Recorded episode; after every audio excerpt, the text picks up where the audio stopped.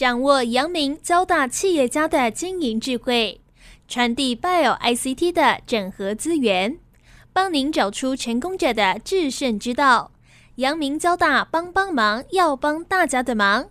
欢迎收听由林宏文所主持的阳明交大帮帮忙。各位听众朋友大家好，欢迎收听环宇电台阳明交大帮帮忙节目，我是主持人林宏文。最近常常大家在讲 Web 3、就是网络呢已经走到第三个 generation 了、那事实上、我们如果去看、这个 EC、就是电商、也从 1.0 2.0 一直蜕变到 3.0 了、从这个我们以前讲的、C2C 到 B2C 到现在的 D2C、就是 Direct to Consumer、直接面对消费者这样的一个市场。那这是什么意思哦？那我想我今天为听众朋友找到的是 91APP 的总经理杨明芳杨总哦。91APP 也是应该是我们去年两家软体的独角兽了一家叫 Appier 在日本挂牌，一家就是91APP 在台湾挂牌5月25号那时候挂牌超过我们说这个10亿美金的市值啦我想我们今天邀请明芳来跟我们分享一下，就是刚刚讲的这个电子商务已经到 3.0 了，那怎么样去应对这个爆发性的成长那我想 91APP 是这里面的佼佼者是龙头厂商我要请他来跟我们分享所以我们先介绍 91APP 的总经理杨明芳跟听众朋友打一个招呼。各位听众大家好，我是 91APP 总经理杨明芳谢谢宏文的介绍。欢迎明芳，明芳是我们电信系的优秀的校友了、谢谢谢谢。跟我们来谈一下，我们刚刚讲到就是说 D2C Direct to Consumer、然后事实上还有一个叫 OMO 啦、是虚实融合是、这两个大的趋势其实是在目前是一个非常重要的大趋势，而且 91APP 已经抓到这个机会了，跟我们分享一下好吗？好，那在这里跟各位听众分享一下，就是91APP 的营运模式现在围绕在刚刚宏文介绍的D2C 跟 OMO 这两大核心。那所谓的 D2C 就是从大型的品牌甚至这些实体的连锁通路，他们会直接面对所谓的他们的一个消费者甚至做一些品牌会员的一个经营。那过往这个趋势是怎么来的？这个从我们在这个业界过往 EC 开始大概也有20年的一个发展那比较早以前大概是从这种所谓的拍卖 C2C 到这种所谓集中 B2C 的一个平台到现在很多大型的品牌甚至大型的实体的连锁通路都下来做他们自己的 EC 也就是所谓我们看到的D2C 的一个产业。那国外比较知名的就是 Nike 在过去呢他们也过去几年他们也自己下来做自己的官网做自己的会员所以这个都已经看到他们的一个营收成长这也是 91APP 在过往这几年看到很多跟我们合作的大型客户这个部分成长非常快速。那这些大型客户要针对这 D2C 的一个市场的时候，目前他们会碰到几个问题，就是以前这些比较大的品牌他可能习惯的是面对线下实体门市的这些销售，可是他们要进入到所谓的线上做 e-commerce 这样的一个市场的时候他们可能就会遇到很多问题。那这就是我们第二个核心叫 OMO， 所谓的 OMO 就是 Online Merge Offline 或者是 Offline 去 Merge Online也就是大家常听到的虚实融合把线上跟线下把它融合在一起。那为什么需要线上线下去做融合其实很多我们的客户我看到这也是为所谓的趋势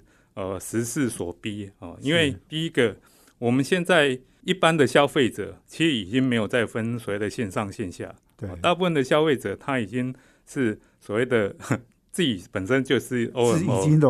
经融合了对每天我们其实很多都透过线上啊对那当然线下我们也常常会出去实体的商店啊什么我们也常常会去逛嘛对最常的就是过往可能我们有一些客户他可能在实体店面库存可能没有变那么多那么齐很多他没有办法第一时间满足消费者那消费者可能到实体的店面来看一看觉得说啊我要的款式，我要的尺寸，我要的颜色可能不在这里。这时候店员可能就借由这样 OMO 的一个工具，把它导到线上去做下单。那另外呢，他可能在家里可能就可以很快速的一个收到这样的一个货，或者是说他可能在家里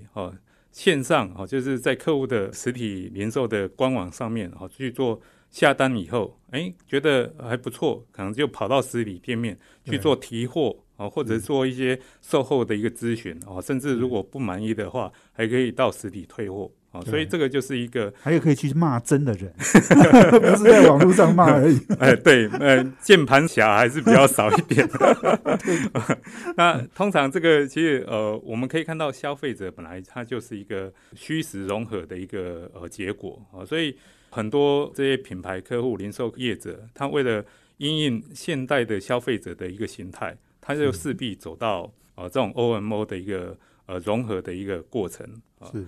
那另外当然在最近这2-3年也受疫情的一个影响，很多影响就是现在消费者比较少出门，有时候疫情比较严重，他就不会去实体的门市，他就希望有人送到家，所以这个我看起来也是在这2-3年也快速的加速我们很多实体品牌客户他势必要面对这种新形态的消费者的一个行为，他去做这样的一个整合的一个服务，所以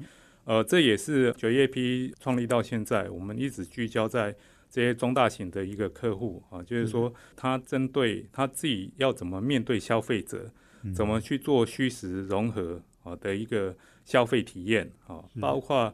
之后的消费者的会员的一个分析，会员的一个行为的一个资料的一个整合，那它都会面临到这种线上线下虚实整合的一个议题。我想这也是 91APP 所存在非常大的一个价值。没错，我想明芳刚刚在讲，我觉得一个非常重要就是说这 OMO 其实我们比较早就听过，线上线下融合，其实我记得最早讲是马云啊，是马云很早就讲这件事，我想可能也许10年前就讲了，可是当然他那时候讲可能才刚开始，那这中间一定有很多过程，你说让很多实体的商店他去做这个线上，其实也是有一点困难啊，只是这几年哇很多因素再加上疫情，我想影响是最大的，然后所以很多 线下的就是实体的通路都受到冲击。是，那刚刚明芳在讲，我觉得我就想到你们去年5月25号挂牌的时候，刚好台湾3级警戒，是对。那最近呢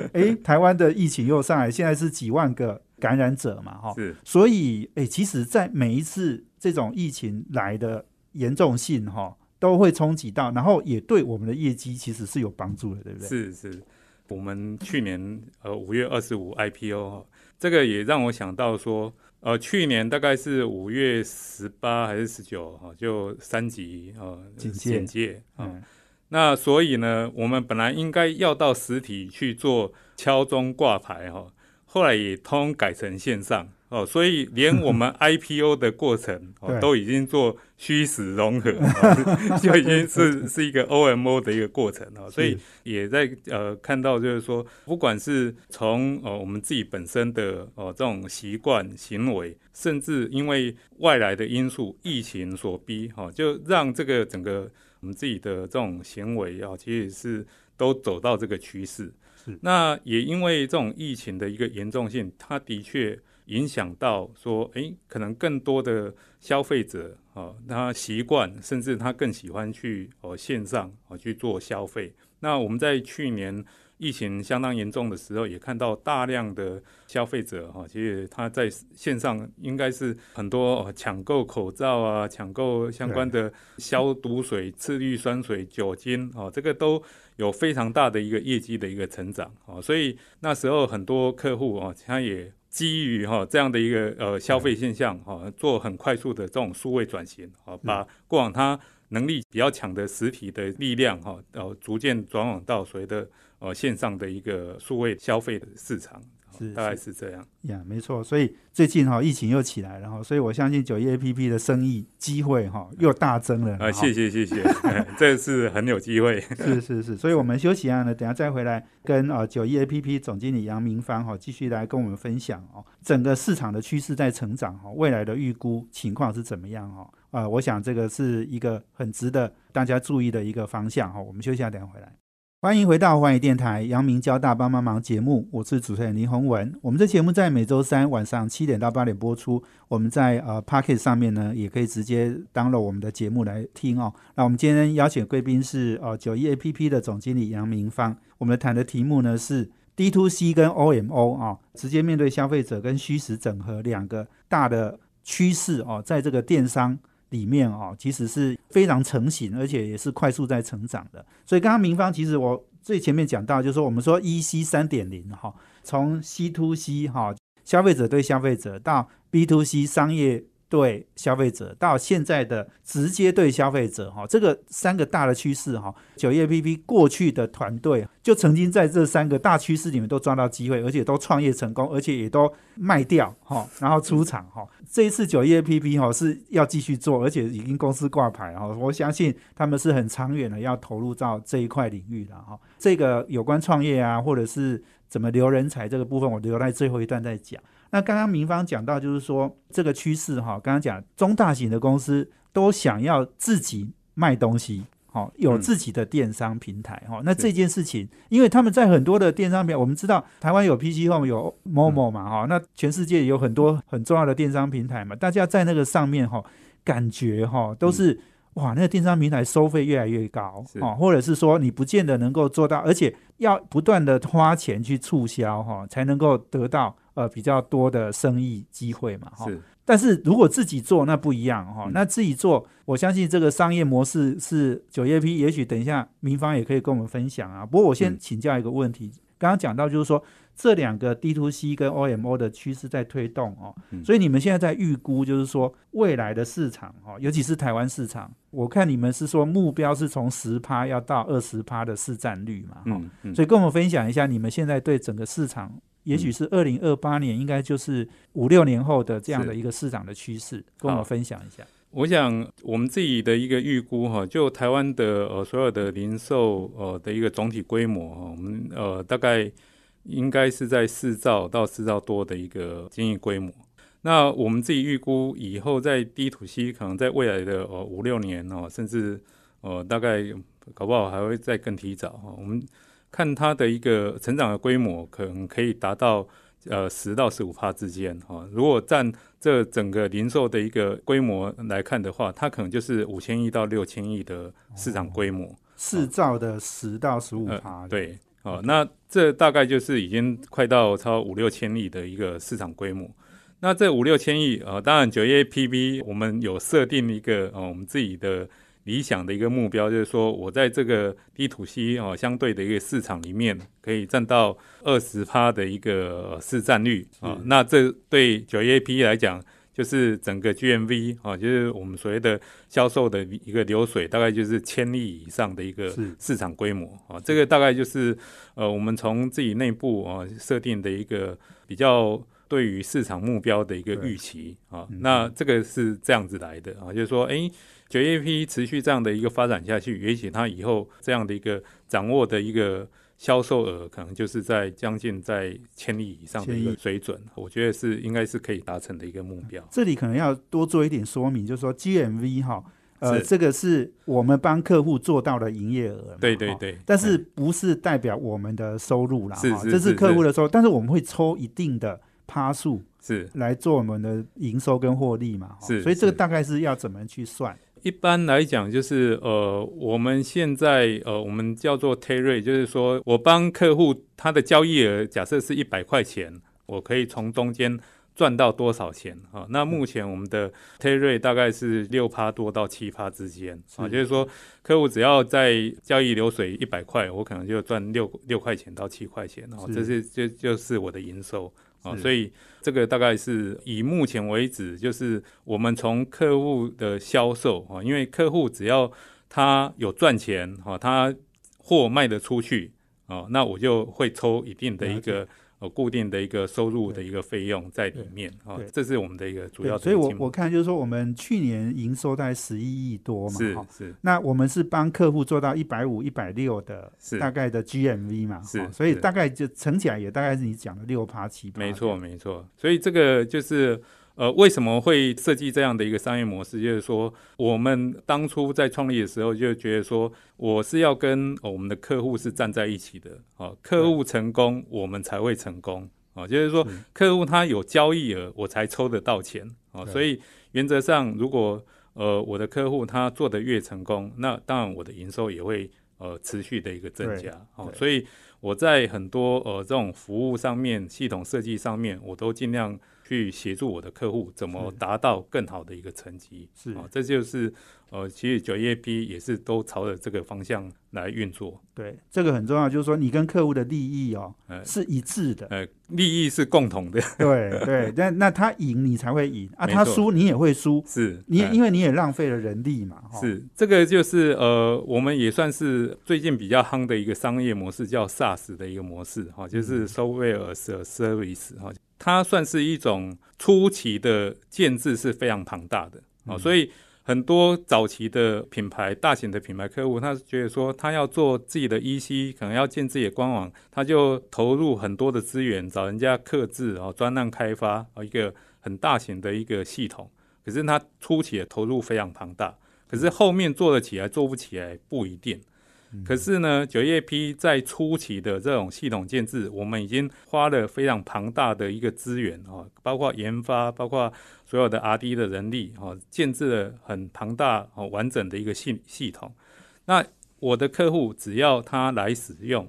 他有用量我才抽得到钱，所以他可以避免掉初期过于庞大的一个投资，这些投资风险其实 91APP 已经帮他 cover 了。可是呢，如果客户的成功越巨大，那对 91APP 来讲，我们的营收也会跟着成长，这是我们的一个比较算是跟客户的利益共同站在一起的一个逻辑。所以客户不要抱怨 91APP 收钱收很多重点就是你也赚了嘛，是是是，那你让人家分一点，那也没有什么不对嘛，没错没错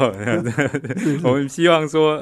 因为比较这些中大型的客户，也许他更能够体验就是91APP 所提供的这种商业价值。对，其实你刚刚讲到就是说很多中大型客户他要自己建制这件事情，真的过去很多人也都这样做过，可能一砸就砸几千万下去做那一些什么系统啊什么，可是他不一定成功是如果要做到这种可以跟这种大型平台 compete 的这样的一个系统，通常他投入可能就不是几千万起跳从 91APP 的立场跟我们投入的资源创立到现在，我们在研发资源的投入也许就已经超过将近30亿台币的这样的一个资源。对，所以就是我们已经帮这些客户先砸钱了，是做研发了，而且这个做出来的东西呢都是可用，而且还很有 performance 啦对 对，所以有时候就是说我都觉得说这些客户现在能够使用 91APP 的系统，第一个是初期我们也学了很多教训，也投入了很多资源，那现在提供出来让这些客户来使用，这个都是一个共利共存的一个方向。 对，你刚刚讲那个 SaaS 就是 Software as a Service， 那这个就基本上是你已经都模组化做好了，这个很多的可以提供的服务，那这个客户就是勾一勾嘛，勾一勾，然后这个系统设定，对，那这些东西其实初期建制应该都是不用钱的嘛，我们大概就是有一些开办，然后比较少的钱，很少的钱，对，那主要还是于交易的一个金额有成长，那这个从交易的金额我们有抽取一个固定的一个系统的一个使用费。所以我想是很重要的一个商业模式，第一个我觉得是跟客户共赢，是双赢的模式，第二个是我们又抓住了这个很重要的，就是说我们说订阅制啦，是就是其实我们也是一种订阅制的一个方式。对，那订阅制这样的模式其实现在我觉得是大家已经都普遍能够接受，而且就是说你其实是花比较少的力气那但是你用多少就算多少，哦，这样的概念，哦，那我觉得这个其实应该也是整个全世界的那个软体产业，哦，网络产业其实一个很重要的一个趋势啦。是，哎，所以我们今天访问的是 91APP 的总经理杨明芳。那我们也许休息一下呢，等一下我要请明芳来跟我们分享，哦，因为我们从台湾，哦，已经做到第一名了，哦，那我们有没有海外的扩展的机会，哦，当然是有，哦，而且是很积极啦，哦，那另外后面最后一段我要请他来跟我们分享，哦，他们的创业的心得跟怎么样留才，哦，这些问题。我们休息一下，等一下回来。欢迎回到寰宇电台阳明交大帮帮忙节目，我是主持人林宏文。我们今天，邀请贵宾呢是 91APP 的总经理杨明芳。那我们谈的题目呢是 Web 3.0 到电商，哦，3.0、哦，那我觉得这个是一个非常重要的一个大趋势啦，哦，那 91APP 就是在这个我们刚刚讲电商 3.0 里面，哦，Direct to Consumer，哦，直接面对消费者跟 OMO，哦，虚实整合，哦，在这两块，哦，他们是占到一个很大的市场地位了。明芳也预估，哦，到2028年，哦，全台湾的 D2C 的市场，哦，是在整个市兆，哦，就是零售市场里面的10到15%，也就5700亿、哦，那5700亿我们要占到20%的市占，哦，我们可以做到 GMV 破1000亿、哦，那 GMV 破1000亿，那我们刚刚讲的乘以 7%、哦，那表示我们就可以做到70亿的营收，哦哦，这个大约估计啦，哦，那我们去年是做11亿嘛，哦，所以到2028年我们成长到70亿，哇，这个是一个很大的成长，哦，所以这个大成长的目标的驱动下，我相信我们一定有很多的不只是台湾，哦，一定 也往海外，去发展了，哦，那我看到就是，现在在香港在吉隆坡，哦，我们都有设点嘛，哦，那香港已经做得相当不错了，哦，那吉隆坡应该看起来要起飞了，我是不是请明芳来跟我们分享一下我们怎么样做到刚刚讲的那个2028年占到 20% 的目标，哦，一定有很多的做法跟大家谈一谈。我想这个大概分，几个部分。一个当然在台湾我们还是聚焦在，我们对于这些中大型品牌，尤其有一些，国际品牌，啊，其实它目前使用我们的服务应该都还算蛮不错的，啊，都还蛮满意的。那还有一些大型的一些实体零售的一个客户，啊，其实也都在采用我们的一个服务。那这个包括有一些像国际服饰品牌，啊，像台湾的3大内衣品牌，还有包括一些蛮具知名的美妆集团的一个品牌，其实这些客户都是我们的使用者，哦，所以我们还是会聚焦在这些中大型的客户。那甚至呢有些国内蛮知名的大型连锁通路，哦，不管是超市的、超商的，甚至有一些美妆集团的，哦，这种实体零售现在也都是我们的客户，哦，所以我们可以看到，哦，是蛮多的客户是需要，哦，91APP 提供这样类型的一个服务，也能够帮助这些客户来做持续的一个数位转型跟成长。那刚刚洪文有在提到说，其实我们现在在海外，包括在香港、在吉隆坡，我们都有设点。那以香港来看的话，其实我们从香港的状况可以看到，我们一开始也是在市场上就直接聚焦在中大型的客户经营，所以我们在香港跟大型的莎莎，甚至当地余仁生，是一个知名的这种保健大厂，保健品的一个大厂，我看他们最近的业绩的一个成长也都是倍数的一个成长，所以这个都可以看到，其实 91APP 不止在台湾，其实我们这样的一个营运的一个模式，它其实是有机会输出到其他的一个地区，海外这样，都是蛮有成长的一个机会，那为什么我们会直接聚焦在这种中大型的一个客户，其实有几个原因，就是说这些中大型的客户，他不再只是说，我只是要简单的，做个开店，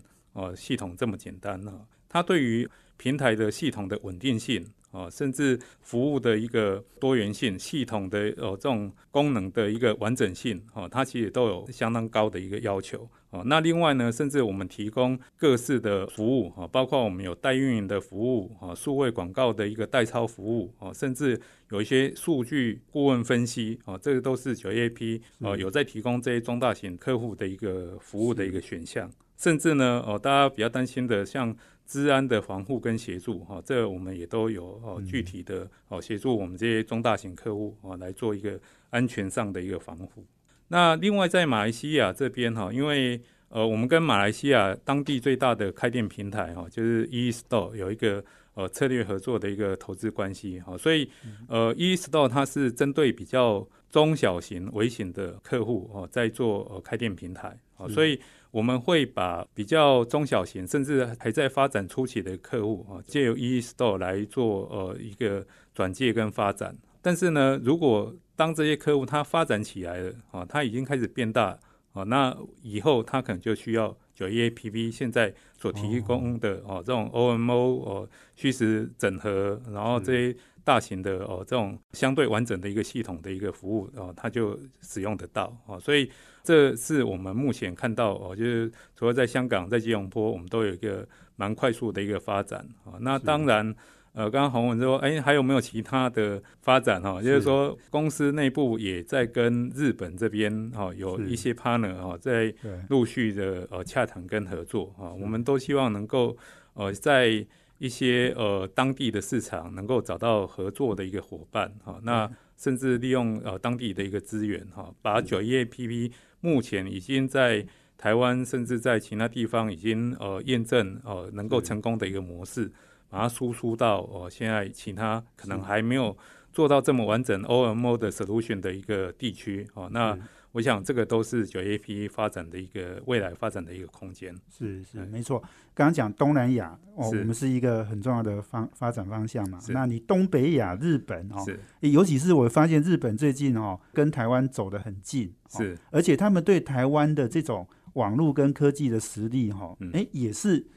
应该说有一点点这个对台湾算是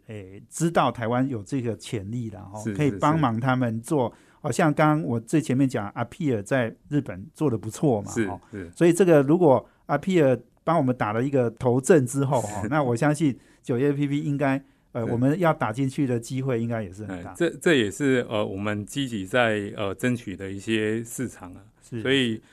包括日本市场其他东南亚市场其实我们也都在看相关的一个机会。对对对没错，刚刚明芳你另外讲到就是说帮客户除了帮他们开店之外你可能还要帮他们营运对不对是好有一点就是我帮你生儿子之后还帮你照顾小孩把他养到大这个看起来你的服务要很多元而且要很完整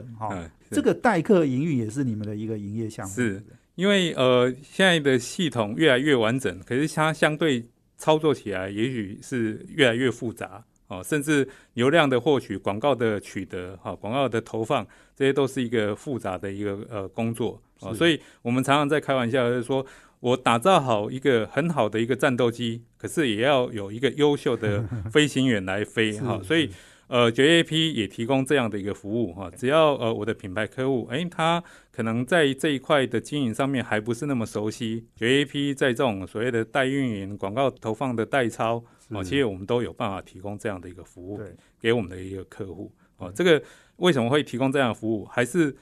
着眼于客户如果能够成功 91APP 才有办法成功所以这个就是我们提供这样的一个产品然后从这个产品为核心然后衍生出来各式各样的一个更纵深的一个服务这是 91APP 能够提供给这些中大型客户的一个价值。客户百种然后有的客户可能他真的自己就是在营运能力上面或者是就是人才也是比较缺是你刚刚讲的可能很多也是传统产业他也不见得有这种营运的人才所以我们帮他做嘛是帮他营运这件事情应该是可以很合理啦而且一样的不要抱怨这个会收比较多的钱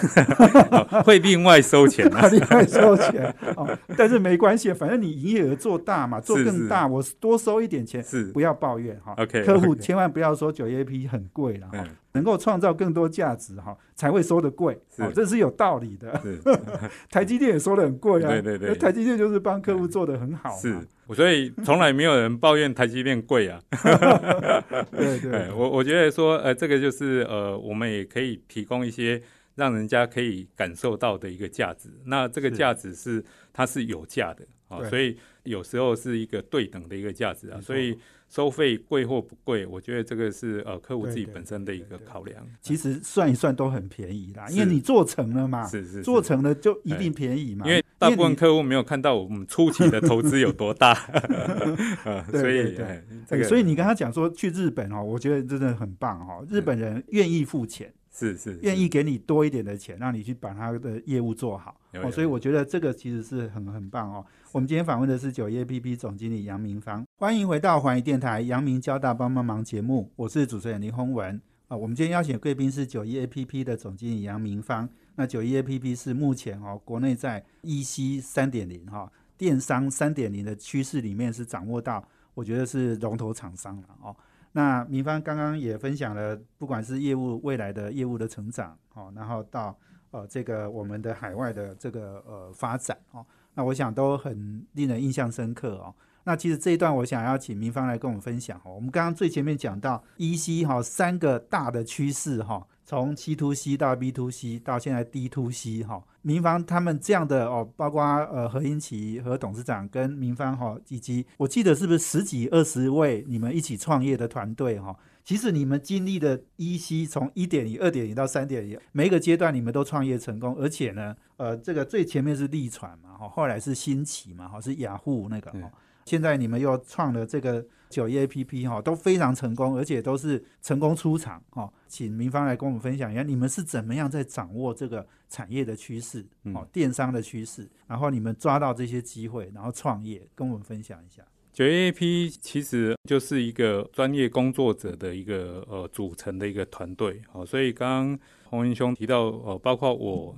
跟我们董事长何英奇那还有其他更多的核心团队我们共事大概都已经超过10几20年当然在这一路的一个过程当中也有更多的新的干部新的成员加入进来但是原则上我们就是一个实在做事，然后协助我们的客户共同成长的一个工作团队。在提到说这一路过来大概将近20年的一个期间我们也见证了从Web 所谓的 1.0 EC 1.0 所谓的这种 C2C 个人对个人拍卖那是蛮早期洪荒时代，所有的建制都不是那么完整可能金流也不是那么完整，那时候物流可能说哇下个单7天能够收到货就已经不错了那都有曾经那个年代那后来可能到所谓的 B2C 也就是现在大家看到这种大型的集中式的一个平台他们让这些金物流更完整促销模组或者这些消费者的获客的一个方式它可以做得更好更完整这是一个产业成熟的一个过程等到这些消费者也习惯了，然后这个基础建设也做得相对的一个完整，那更多的业者他就想要跳进来，然后拥有自己的官网自己的 APP那为什么要做自己的官网自己的 APP？ 因为他想要掌握自己的熟客自己的会员经营那甚至呢过往有一些所谓的网络的一个红利这种流量的一个红利可是大家可以看到现在的广告数位广告可能这种流量越来越贵所以他们需要掌握自己的所谓的流量池也就是说自己的会员自己更熟悉的这些熟客的一个经营这就是为什么它是一个成熟的一个过程那 91APP 这个团队其实在这陆续3波其实我们都经历过所以记得台科大卢锡鹏教授有曾经给我们讲评过说一个团队如果第一次成功它叫做幸运第二次成功叫祖上积德那如果说第3次也成功那就要好好看说这个团队是不是掌握了哪些趋势或者是他们能力是不是真的是足以在这个产业产生一些比较好的经营的一个状况其实91APP这个团队我们在这个趋势的掌握我觉得在过往这几年是算是都还蛮幸运掌握到这个市场发展的一个趋势那另外除了掌握到市场的趋势我们也算是蛮实实在在在经营这样的一个市场就是很务实的把客户需要的东西一步一步把它做好我想这是 91APP 如果说有一个核心有一个价值，我想这是一个非常重要的一点。对，大概是这样。我想应该也不只是你刚刚你可能谦虚了啦哈，就是讲说我们很认真的做，其实这很重要的还是你要看到整个大环境的变化，是，然后你要看到趋势往哪里走，嗯，然后你还要带着一群人往那个方向冲，这些事情每一个步骤哈，其实都不是那么容易的。所以你刚刚讲的确哈，我们真的不是只有幸运跟祖上积德，我们真的要好好以后哦，一定要有人好好把你们的故事哈写成一本书哈，好好的去研究一下，去把你们的脑袋剖析一下，没有怎么会有这样的团队哈，创业都成功这样子。对，我现在回到另外一个问题啦哈，就是我觉得现在产业竞争很激烈哈，那尤其这几年哈，哇，台湾产业投资的非常多，不是只有电商哦，所有的产业都在投资，半导体啊等等的产业都在投资，所以人才抢得很激烈。哦，那我知道，我其实前段时间访了好几家软体公司哈，大家都很紧张，就是说根本人才都抢不到啊，那些人都台湾哈几乎人才呢都跑去硬体公司，尤其是半导体，是现在给的薪水哈。光大学一毕业哦，很可能就有上百万的年薪呢。那你这样要跟人家去抢人才哦，真的有一点痛苦了哈。是，当然我们 91APP 应该是里面的佼佼者，软体里面哦比较能抢到人才的啦。不敢。跟我们来分享一下你们怎么样把人才，不管是争取过来，而且还要留住他们。我想 91APP 的工作者哈，目前大概平均年龄大概就在30出头啊，所以相对来讲是一个蛮年轻的一个工作团队。我想这一代年轻的一个工作者哈，他们的生活方式或价值观哈，也许就不太一样哈，不太一样就是说，我们也从这边哈去思考反思说，我可以给这一群年轻的工作者提供什么样的一个机会啊？所以91APP 也是尽力在提供打造一个让这些年轻工作者哈可以自我学习、自我成长，甚至可以有一个很好的一个发展舞台，是从这个思考方向去进行。那当然实质的一个薪资或者是奖酬，我们也是参考，就是说我们有固定的 HR 团队的 survey， 就是说我们也提供在同等的职位、同等的一个经历，我们尽量提供在市场上前 25% 的一个市场薪酬的一个水准。那这样也可以吸引更多的一个优秀的一个工作者进到我们的一个团队。那这个都是一个比较基本的说，不只让他只有所谓的实质薪酬的一个吸引，但是你有没有让这些年轻人他觉得说，他未来有一个发展的空间，然后这个工作环境是不是他喜欢的？对，那这个是更需要去照顾现在这一代的一个工作者的一个经验啊，因为我知道现在像台湾以硬体为非常大的一个优势啊，可是很多工作者他毕竟不会是整天想要轮班去顾机台啊，所以虽然有非常拿高薪，但是做的事情很单调、很无聊，对，很枯燥。对，所以很多软体的创造，它是有很多的创意跟 无限的想象在里面哈，它就不是说啊，我每天去看生产率啊、良率这些东西。良率从 99.5 提高到 99.6 这样，是每天在计较这个。当然，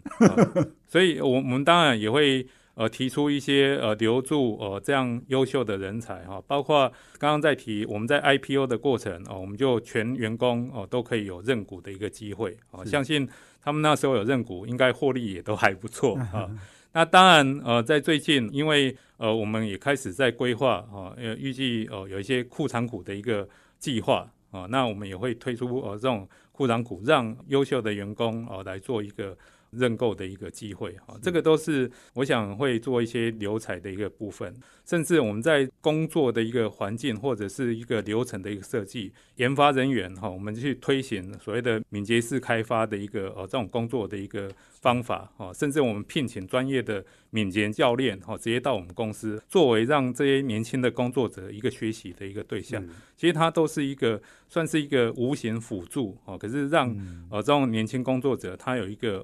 知道如何学习，如何自我发展啊。那这个就不是说一个所谓的单纯的实质的啊，就是薪资是多少，报酬是多少，它有一个发展的一个无限空间在里面。是是，没错哈，给他们更弹性的工作的环境，给他们有学习成长的空间，还有自我发展的舞台。是，我想这个是很重要的哈，这个是钱哈也要照顾到了哈，但是这些事情可能更重要，尤其是年轻人哈。是。他要未来要继续的在 career 里面能够走得更长更远，这些事情是很重要。时间真的很有限，我们非常谢谢我们 91APP 的总经理杨明芳接受我们访问，那也跟我们分享了这么多 91APP 很值得大家注意，那未来的成长会很大，股价跌下来了就是好买点啊谢谢我们杨明芳接受我们访问，谢谢。好，谢谢各位听众，也谢谢我们听众朋友收听我们阳明交大帮帮忙，要帮大家的忙，我们下周见，谢谢，拜拜。